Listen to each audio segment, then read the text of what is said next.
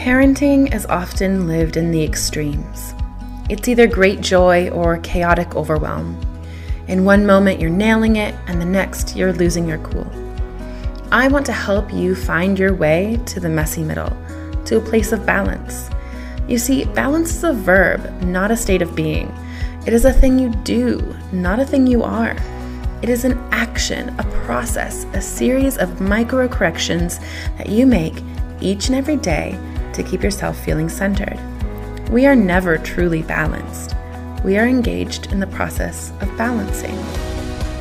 Hello, I'm Dr. Laura Froyen, and this is the Balanced Parent Podcast, where overwhelmed, stressed out, and disconnected parents go to find tools, mindset shifts, and practices to help them stop yelling at the people they love and start connecting on a deeper level, all delivered with heaping doses of grace and compassion. Join me in conversations that will help you get clear on your goals and values and start showing up in your parenting, your relationships, your life with open hearted authenticity and balance. Let's go.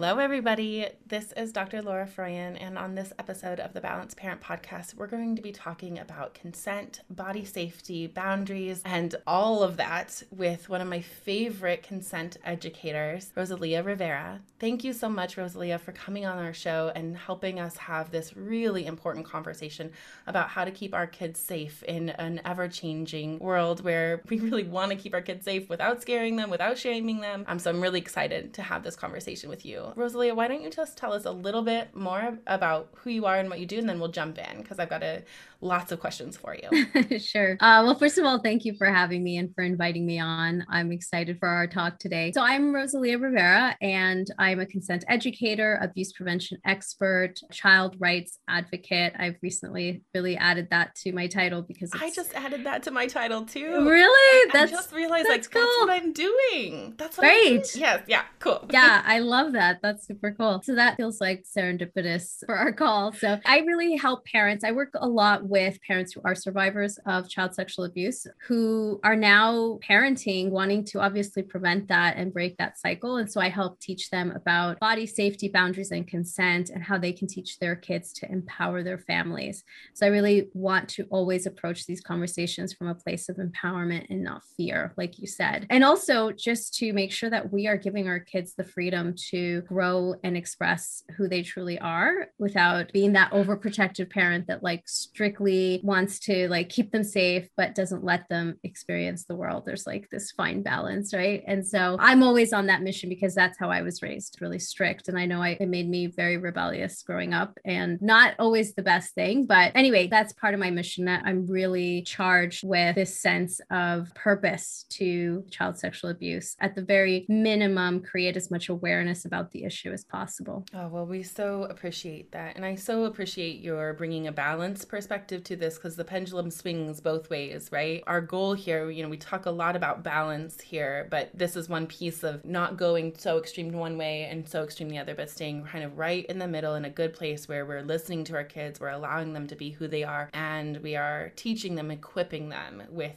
the skills. I love how you say empowering them mm-hmm. um, versus it being based in fear. Okay, so what is the thing that's really on the front of your mind right now that you've been thinking a lot about that you really want to start having a discussion with parents about? I love this question. So thank you for asking it because there is something I've been really trying to formulate how to bring to the table and discuss with parents in a way that's not going to freak them out. So I'm going to just forewarn you that what I say now may frighten you. That's not the intention. The intention is just to give you this information and then to talk about how you can proceed forward in an empowered way, right? Okay. It's like I'm always coming at it from that because I, as a survivor myself, can very easily get triggered, can very easily want to retreat and not deal with this conversation. I say this with lots of intention for you to know that there is solution. Okay, so listeners, if as you're listening to this conversation and it, if it's getting hard to hear, don't check out, don't go out the window, stay with us, put your hand on your heart,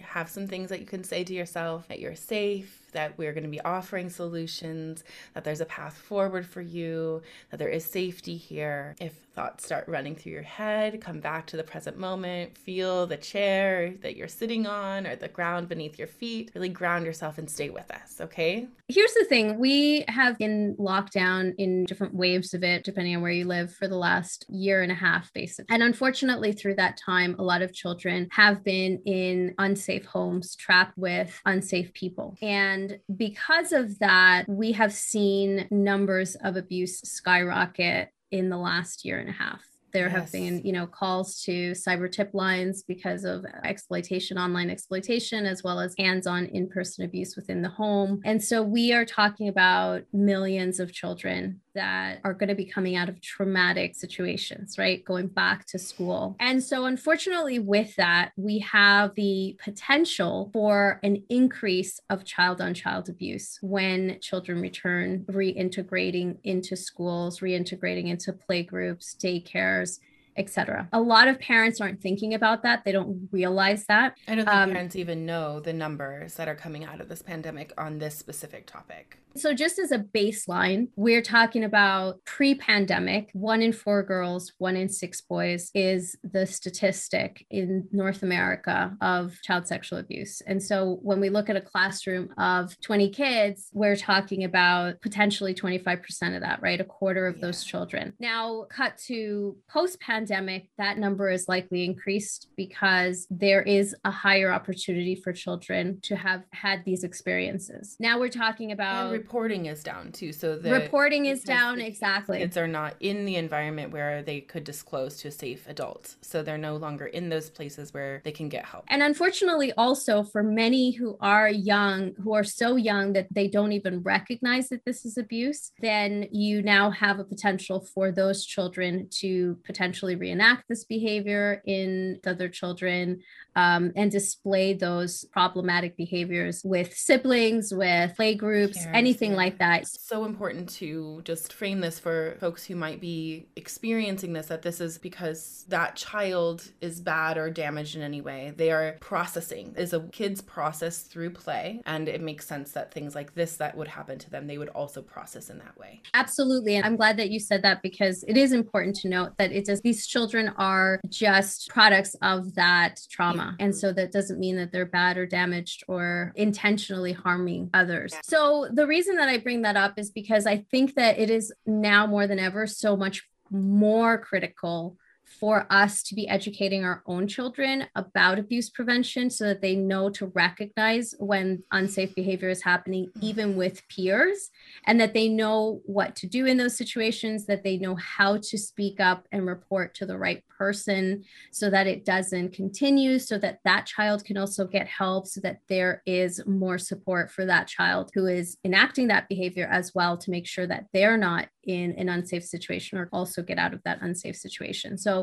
I think that prioritizing abuse prevention education this summer should be at the top of the list because it's not just about what are the adults in our children's lives, but it's also now the potential for peer to peer abuse that we need to be looking at as a potential. This is something that a lot of experts are predicting, are looking at. I think everyone's trying to formulate like, how do you communicate this to parents in a way that supports everyone, all the children involved, right? Because mm. it's similar to the situation with porn exposure. It's not a matter of if it's going to happen, it's a matter of when it will happen. And so, based on the statistics and what we've seen over the last year in terms of reports that have come out, just even with online reports, it's like 118% increase in the last year of reports, which is, you know, a huge percentage. Yeah. What I want parents to know is that if your child is going to be starting school, if they're starting a new school, if they're starting daycare or preschool or graduating to middle school, even, that this is such an ideal time. Like talking about it slowly, taking your time to talk about it throughout the summer so that you're not like trying to cram all this information into your child's head. Like, let's talk about it this whole week. And really starting to practice these things at home can really make a huge difference in how your child steps into school. Can we dive in? Teach us a little bit about what that looks like at different ages and like and if you haven't been having these conversations, how you go about starting to ease into it. Yeah. So you're not kind of just dumping it all on kid right. all at once. Can you give us a picture of what that looks like in action? Yeah. So one of the first things that a lot of parents kind of they'll want to start with like, hey, I just want you to know that your body belongs to you and you get to say what happens to it and all these things, right? And that's fantastic and great, but we also need to back up our words with our action, right? So yes. really truly honoring what that means, which is really teaching our kids about their body rights, which is starts from understanding that you have body autonomy or agency, right? And for different ages, that means different things. When your child is two, they're going to have less ability to exercise that as than if they were seven. And what I mean by that is your child can't just run across the street, you know, on their own and exercise their body agency that way. If they want to, it means that you examine what that looks like on a day to day, right? So I always recommend to parents like look at your day, journal what does your day, typical day look like and how are you enforcing certain things that are absolutely health and safety critical or really your choices and decisions about their body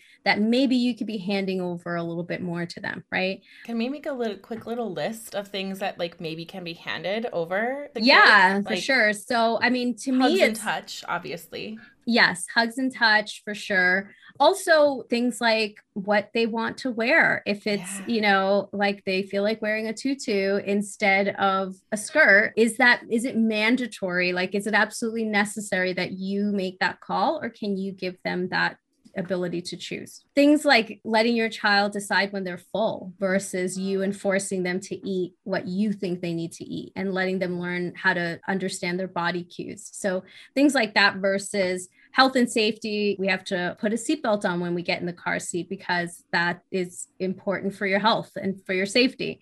So, those kinds of distinctions. Teeth brushing is one of the most popular questions I get, which is like, what about this? Finding ways, can we, I'll brush at the same time and you can copy what I'm doing, you know, as an option versus saying, like, you have to brush now and you have to brush this way and really enforcing it to be this strict, boxed in, like, no option kind of situation versus like, like how about if we try right before bed or when i'm reading you a book or you know giving yeah, some different so options. like autonomy within boundaries right? So having yeah. boundary is brushing teeth needs to happen but there's lots of possibilities or like getting hands clean after coming inside. I think lots of parents are continuing to be concerned about hand washing right now. But there's mm-hmm. lots of ways hand washing can happen versus there's one way the parents way right? So there's autonomy within boundaries. What we're really trying to teach also is the skill of decision making, critical thinking, yeah. like helping them develop those things. Because in the long run, that is going to help them when it comes to body safety. Uh, like mm-hmm. these skills of learning how to tune into your body, listen to those cues, all of that is developed through these ways of like letting them decide when they're full and letting them decide what feels good for them in that moment to wear and what makes them happy and how that feels in their body, like all those little pieces. So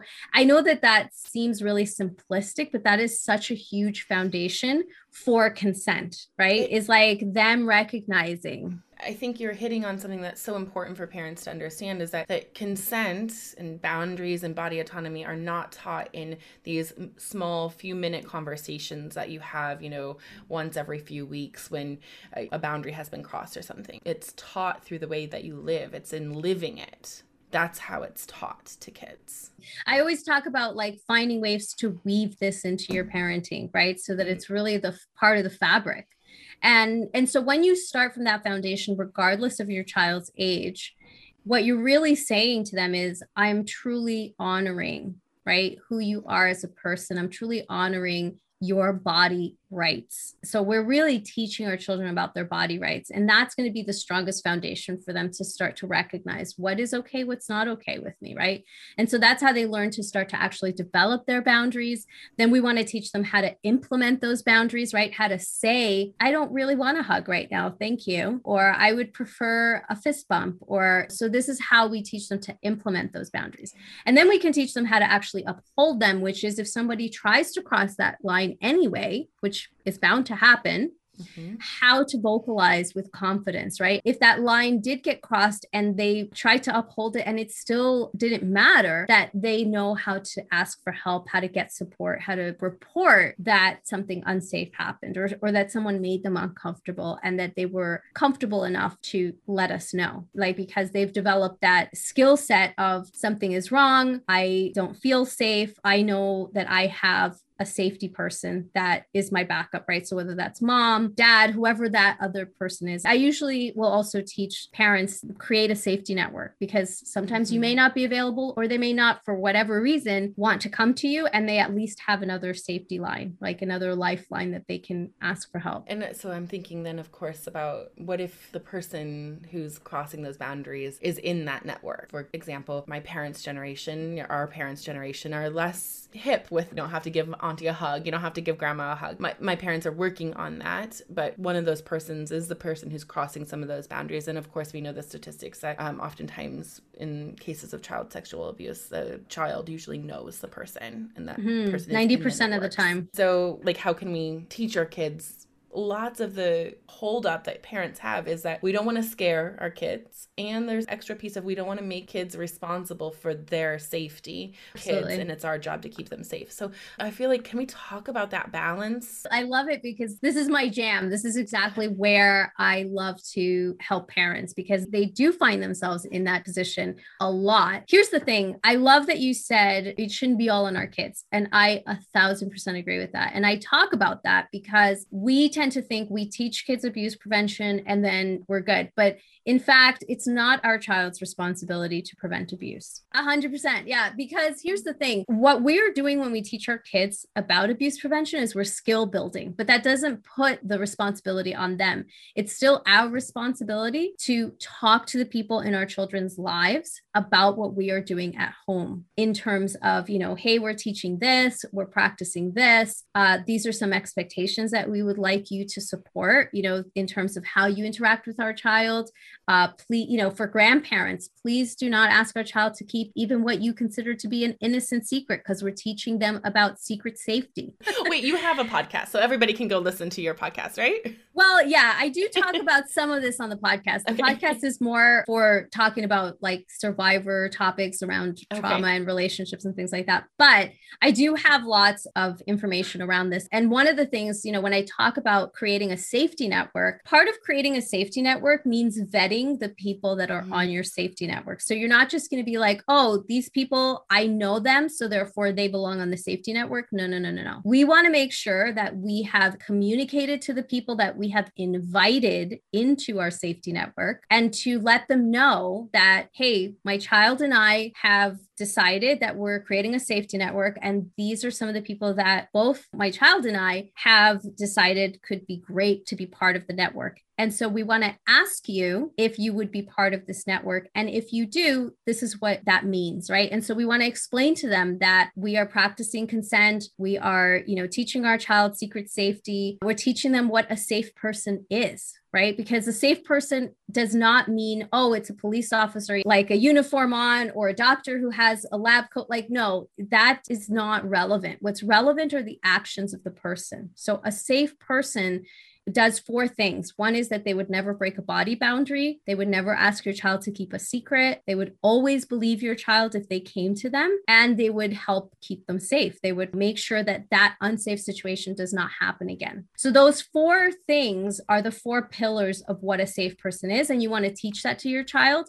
And you also want to let the person who you're inviting into your safety network know these are the requirements for someone to be on our team of safe people right? So you're really yeah. communicating this to the person. You're letting them know so that one it's like do you agree to this? You know do you want to be part of the safety network?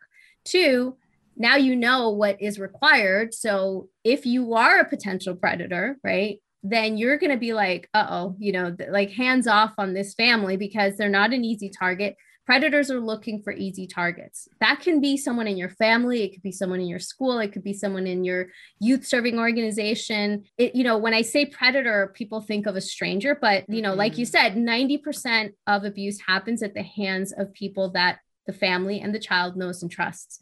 And it usually happens through a process called grooming. So we can't just assume that just because it's a family member, just because it's someone we've known for 20 years. Unfortunately, predators know how to hide in plain sight and they know how to make themselves look like an upstanding citizen that you would never imagine. We need to be really vocal about this and talk to the people in our child's life. That's 50% of abuse prevention mm-hmm. is us talking to the people in our child's life. And the other half is educating and skill building with our children right? So if we look at it as a 50 50, that's the split. We don't want to put all of the pressure on our kids. Explain to our children, this is what a safe person is. And we explain to the adult, these are the expectations we have of a safe person. That really covers you know that those two pieces so that we can we can create those networks so that kids know okay this is the safe person. They would never break a body boundary. They're not going to ask me to keep a secret. They will believe me and they will help to keep me safe can we touch a little bit on secret safety, on what that means? Yeah, so secret safety is huge. It's so critical. It's one of the biggest pieces that I find a lot of parents don't think to teach because they're not really sure like how to teach it because secrets can feel like a tricky kind of conversation. A lot of parents will teach that there's good secrets and that there's bad secrets. We don't want to go down that route because a predator can use the concept of a good secret as a manipulation technique, as a grooming strategy. You know, this is why I always tell parents ask the people in your child's life, particularly anyone who they spend a lot of time with, that they have one on one access to, that they do not ask your child to keep a secret. Let them know we are teaching secret safety, which means that our child knows that there are no secrets between us. Within the family, we do not keep secrets within the family. So we want to teach kids about surprises instead, because yeah. that's like you have birthday parties or a gift that you want to give somebody. Those are things that are meant to be shared that make someone feel good. There's a timeline versus a secret is never supposed to be shared. It's something that you don't tell anyone, even if it doesn't make you feel bad. It could be something that a tricky person is trying to get you to believe. And so you mm. want to introduce the concept of a tricky person. A lot of people are like, how do you explain that? But there's a lot of media, books, movies, shows that have these characters already in the storyline. Um, I always like to point to like the first movie for Frozen with the prince who like seemed like a good guy, but he turned out to be a bad yeah. guy. That's a tricky person, right? So you can give your child these examples to say if somebody is asking you to keep a secret, even if it feels like it's an okay secret, or they tell you that it's okay to not tell mom and dad, that might be a tricky person, which is why it's so important that you tell mom and dad anyway, because then you can confirm and make sure that you're staying safe. And ultimately, a safe person isn't going to ask a child to keep a secret. Right. A surprise is different. It's meant to be told. There's a timeline, you know, so making sure that they have that distinction. So creating a safety rule in your home that we do not keep secrets. That's our safety rule. Giving kids that script to tell someone if someone asks them to keep a secret. We don't keep secrets in our home. That's our family safety secrets rule. And again, that will be a really big red flag to a potential predator that they are like, oh, this child's being educated, hands off. Like they're looking for the lowest hanging fruit, like least resistance. The way that they look for children are the homes where kids are not talking about these things, that they don't have the language, that they can very evidently see that this child doesn't know. They and they will ask them to keep a good secret, something that's totally innocent to test them to see if they're willing to keep the secret at all. So if your child knows to say that, they're getting crossed off the list. Okay, so now whenever I, I start thinking about secrets and secret safe, I love that phrase. You have really good turn of phrase. I also start my daughter, my oldest is getting older. She's starting to seek more privacy, which is a normal part of development. And so I also I would love to discuss a little bit of the nuance between secret keeping and privacy because I do believe, you know, especially if we're talking about consent the kids are entitled to privacy too. Absolutely. So I'm curious if we can, I don't know, touch on that a little bit too. I feel like yeah. I'm just like, like asking you so much.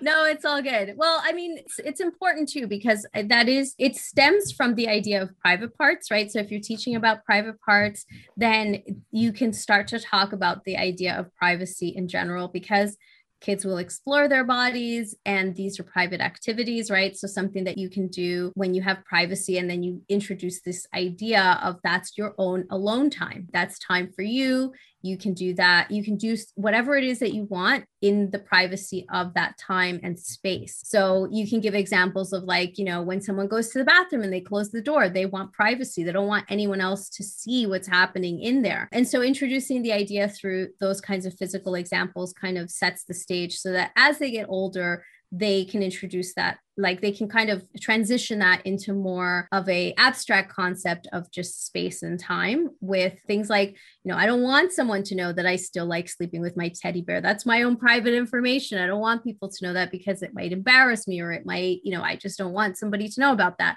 So you can introduce the idea that that's okay to have that private information if you write in your diary right? That's your private information. As long as it is not something that is involving someone hurting you or impacting your body safety. Mm-hmm. This is where you want to introduce this idea because someone could say, "Oh, well, let's keep this between you and I. It's private." They still use that that term. But you can say like if somebody is making you feel uncomfortable, if they're whether that's uncomfortable physically or emotionally or mentally, mm-hmm. then that is still something that you should come and talk to us about because we can help you with that. Yeah. So, introducing the idea that privacy is okay as long as it doesn't affect your safety. Mm-hmm. Once it affects your safety, then it's really important that you talk to your safe person about that. And so that could be me, that could be dad, that could be whoever else is on your safety network. So, really, starting from that place of the physical, private space, private activity, when we're talking about kids exploring their bodies, you can introduce the idea then. A lot of times, kids, when they're really small and they're walking around the house, kind of exploring, you know, hands down the like pants, kids do. like kids do, without shaming them. We just want to redirect and say, hey, you know, I realize that, you know, maybe you want to explore, but let's try to keep that private activity if you want to go hang out in the bedroom or the bathroom or just let mom know, hey, I need some private time and you're on the couch doing your thing. I'll be in the kitchen. That's cool too. You know, whatever that looks like for you in your home, that's the perfect sort of place to start with concept of privacy. Okay. And so then, you know, kind of circling back to the conversation that we were having at the beginning of this episode, what about when kids start wanting to have alone time together? So my daughters will sometimes want to play by themselves in one of their rooms and say, Mom and Dad, don't come in. You're not allowed. No grown-ups allowed. How do we navigate those situations? Personally, I think it's important that we have an open door policy. The only time that private time is allowed is for yourself when you're mm-hmm. between a certain age, right? Especially with play dates. For us, there's an open door policy for me particularly we're about to move and to a, a, new home and i know that the bedrooms are going to be on a different floor. Like right now our bedrooms are on the main floor but we're having a different situation and so when friends come over bedrooms are off limit. We don't allow that because i need to know that child better. I need to know the parents better. I need to know more about that family before i feel comfortable saying like oh sure guys like go closed door activity like not okay for mm-hmm. me because for safety reasons. So yeah I, even with siblings, will still advocate an open door policy and just say, I will knock and still like give you that much of to say, hey, you know, I'm coming to see what's going on or whatever you, you want to say, but it's got to be an open door policy. So I still feel like private time is okay for you to do on your own but when mm. it there's another person involved there's got to be an open door policy Okay, and so then keeping on this topic of that we were talking about before, this whole time we've been talking about abuse prevention and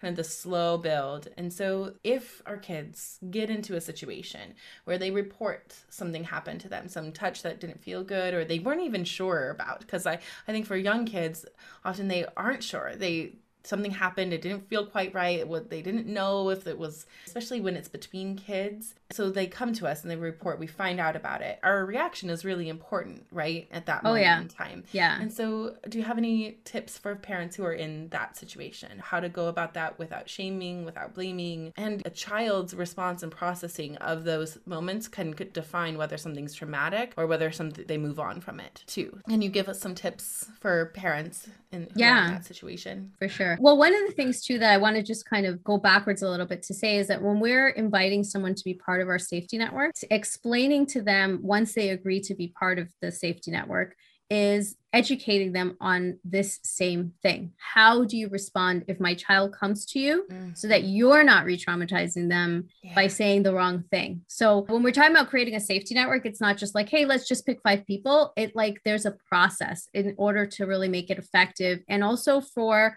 your child to be supported by that person, right? So if they were to come to them, you want them to know the same thing that you know about how to respond. And so, how to respond is critical for two reasons. One is obviously you don't want to re traumatize your child, but two, you want to make sure that they feel safe enough to really tell you as much as possible. Because a lot of the time, they're only going to give you a very small amount of information to see how you handle it before they divulge anything else. Our initial response is going to be really critical for a potential investigation, for you know making sure that they feel safe as they unfold any other details. So first you want to commend them for the fact that they did the right thing by coming to tell you you want to let them know that they didn't do mm. anything wrong, that in fact, you're really proud of the fact that they have come to you and did the right thing that, you know, what you instructed them. And then you want to let them know that you're going to do everything in your power to make sure that this situation unfolds in a safe way. You don't want to, you know, if you feel triggered also in the moment that you receive the information, like take a breath, take a moment mm-hmm. to pause. And if you need to, like, even get up and say, Oh, you know, I'm so thirsty, let me just get a glass of water for a second. Would you like a glass of water? You know, and because they're going to be like looking at every bit of your reaction, right? So mm-hmm. just try to stay calm. If you're a survivor yourself, it could be extremely triggering, right? So just prepare yourself with some tools breathing techniques or something that's going to help you regulate so you can have this conversation and then you know so that you can be as supportive thank you for telling me you did the right thing. You're so courageous for coming and telling me that even if you just felt uncomfortable, like sometimes we're not sure how we feel. And it's always great to be able to talk to someone. So thank you for trusting me to come and tell me. And then you want to ask them, so what else would you like to share about that? Was there anything else that you wanted to tell me? Right. You don't want to ask any leading questions. You don't want to, um, you know, add things in there that you perceive happened without them actually happening. So stay away from leading questions. Just be open to hearing. So, what else happened? Was there anything else that you'd like to share? and then do not you know if whether it's an adult or a child we don't want to ever attack that person you know, oh my goodness, I can't believe that person did that, or I'm going to make sure mm-hmm. that they go to jail, or, you know, oh my goodness, I could just kill that person, you know, like whatever that sometimes response yeah. that's in our head, we don't want to verbalize that because that uh, child may have a really good relationship with that friend or that person, that adult. And us threatening in some way could really make the child retract and, you know, not want to share anymore because of fear of what the repercussion is going to be to that person. They may just want that situation to not happen anymore, but that doesn't mean that they want that person to necessarily go away. In a child's mind, it's like, I just want them to stop doing that thing. But they're my friend. So I don't want my friend to go away. Right. So you don't want to say mm. anything that's going to like make them fear telling you any more information. Yeah. So calmly say, I'm going to look into it and see what happened and make sure that it doesn't happen again. And, you know, depending on the age of the child, you want to keep them, you know, feeling like they're involved in the process because if they feel like they've been shut out, they're going to be very apprehensive to tell you more because you're you're shutting them out they're going to shut you out. Mm-hmm. so try to keep it open and and supportive. And then you know look at does my child need to see a, a play therapist? Do they need to talk to a counselor? Most likely they do. You know something that really impacted them you know you want to make sure that you're giving them the support. And then do your own investigation from that point if it's um, you know a situation that needs to involve if it's an adult you need to involve child protective services. If it's a child you want to obviously talk to the child's parents. You want to find out you know if it was something that happened in school on school grounds like obviously you're going to take the next steps from there. But yeah. your response initially is going to be really important to because your child may later you know come back and say so there was this other part of this thing that happened and like i you know wanted to tell you you're going to have follow-up conversations mm-hmm. so that mm-hmm. first one is going to be really important okay and so one of the things that i'm thinking about now too is so how do we tell the difference as parents between age appropriate kind of explorations between peers and things that are should not be happening?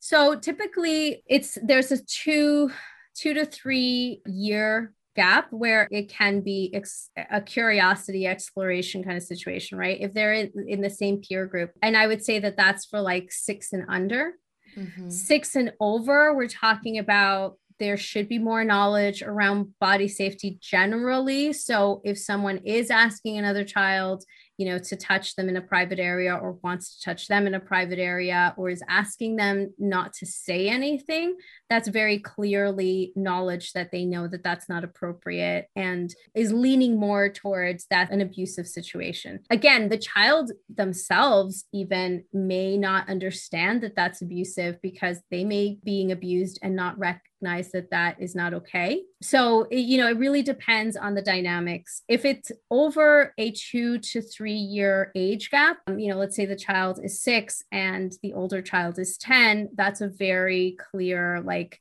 the child mm-hmm. uh, is 10, they know that's inappropriate, shouldn't be doing that that's when you're we're talking about like potential for for that to now be abusive okay. so there's that that age window um really you know, helpful. two to three years. Yeah, two to three years.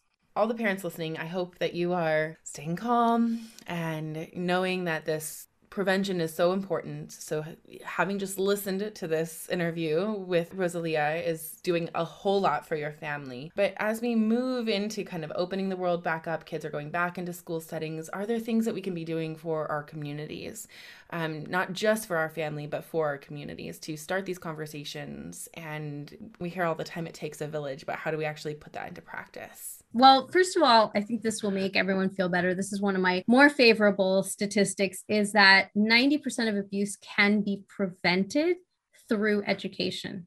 Mm-hmm. So, if we are taking the time to do this education, you should feel good about the fact that's going to really help, right? And what we can do is, again, like have these conversations with our inner circle. So, grandparents, relatives, family members, friends then talk to the next level of eh, you know people who are interacting educators let them know this is why i created consent letters because you can give this letter to someone and say this is what we're doing at home this is how we're practicing it we would love for you to be you know involved and help us you know support this education that we're teaching. This is how you can support it. You know will you support it? You know so really yeah. calling people in. I think a lot of people are afraid to have these conversations because they think that they're going to make that person feel uncomfortable or like you're pointing a finger but we're not calling people out. We're calling people in. And so mm-hmm. coming at it from that you know intention that perspective it really makes a difference. So whether that is a teacher a coach even you know a babysitter. Hey we're doing this. This is how we practice it. Having those conversations not being you know as afraid like having the courage to talk about this more openly and educating others. Hey these statistics have been on the rise. You know this is not something that i'm making up. I'm not just being paranoid. You know i think that we're afraid of being seen that way. Mm-hmm. but in mm-hmm. fact when we start to educate people they're actually really surprised that they didn't know those statistics because no one is talking about it. So we have to be those first people to say, I'm going to be the one to talk about it in my community because it's going to make our community safer. Uh, bring a list of abuse prevention books to your local library and say, hey, can you bring those books in? You know, and that really helps to educate more parents in your community, right? The more the more we share this information with other parents, like if you're going to a play date and, hey, we're starting to practice this new education and XYZ, you can share this. So just getting more vocal about it in general is going to empower your community. And, you know, they'll be like, hey, you know, wh- where did you learn that? How can I learn more about that? Oh, yeah, there's this, you know, website here, there's this podcast there. I learned about this here you know give more of those tools to everyone else so that everybody can get on board I love those, especially those two ideas. So I think that those are resources that people can get from you, right? Where can people find those? Yeah, so you can go to consentparenting.com and I have the free PDF of uh, book recommendations that are all about abuse prevention broken up into age groups. So you can easily take, you know, circle which books you want the library to bring in and hand that over to them. And then my consent letters, you know, I have eight different templates, including ones for sleepovers, you know, for oh. doctors, for, yeah, for teachers, for daycares. It, you know, we want to be able to talk to everybody, right? And so these letters really help. Facilitate oh. that communication. What a great resource. Okay, yeah. Go I even actually, well, I was going to say, I actually also just created two uh, new versions, which are videos. So if you have a co-parent, like if you're in a if you're divorced and you're co-parenting, that's sometimes the most challenging is like to try to get your co-parent on board with what you're doing. And so you can send a consent letter or you can send a video which is essentially me explaining what you're teaching in your home, how you're teaching it, why you're teaching it, some statistics to back up like the reason why, and then asking them to be on board and asking them, you know, we're practicing secret safety. This is what it means. This is how you can, you know, be part of it, even if you're living in separate homes, right? And so it's me basically sharing that information, coming from an expert, making it easier for the co-parent to like just send that over and board. Yeah. And yeah, oh, yeah. Oh my gosh. What a great resource. Okay. So your website is consent parenting.com and that's also your handle on um, on Instagram. On Instagram, which everybody listening, if you do Instagram, you should definitely be there. Her page is so helpful and so wonderful. Thank Gosh, thank you so much for your time and your expertise and what you're doing for the world. You just really are a gift to thank to you. us as parents and I so appreciate you. Well, thank you for inviting me on and, and for making this a topic that you're making space for on your podcast. So I really appreciate you for doing that as well. I feel just so honored to have had you here with us. Okay, so thanks for listening today. Um, remember to subscribe to the podcast. And if it was helpful, leave me a review. That really helps others find the podcast and join us in this really important work of um, creating a parenthood that we don't have to escape from and creating a childhood for our kids that they don't have to recover from. And if you're listening, grab a screenshot and tag me on Instagram so that I can give you a shout out. Um, and definitely go follow me on Instagram. I'm at Laura Froyen, PhD. Um, that's where you can get a behind the scenes look at what balanced conscious parenting looks like in action with my family. And plus, I share a lot of other really great resources there too. All right, that's it for me today. I hope that you keep taking really good care of your kids and your family and each other, and most importantly, of yourself.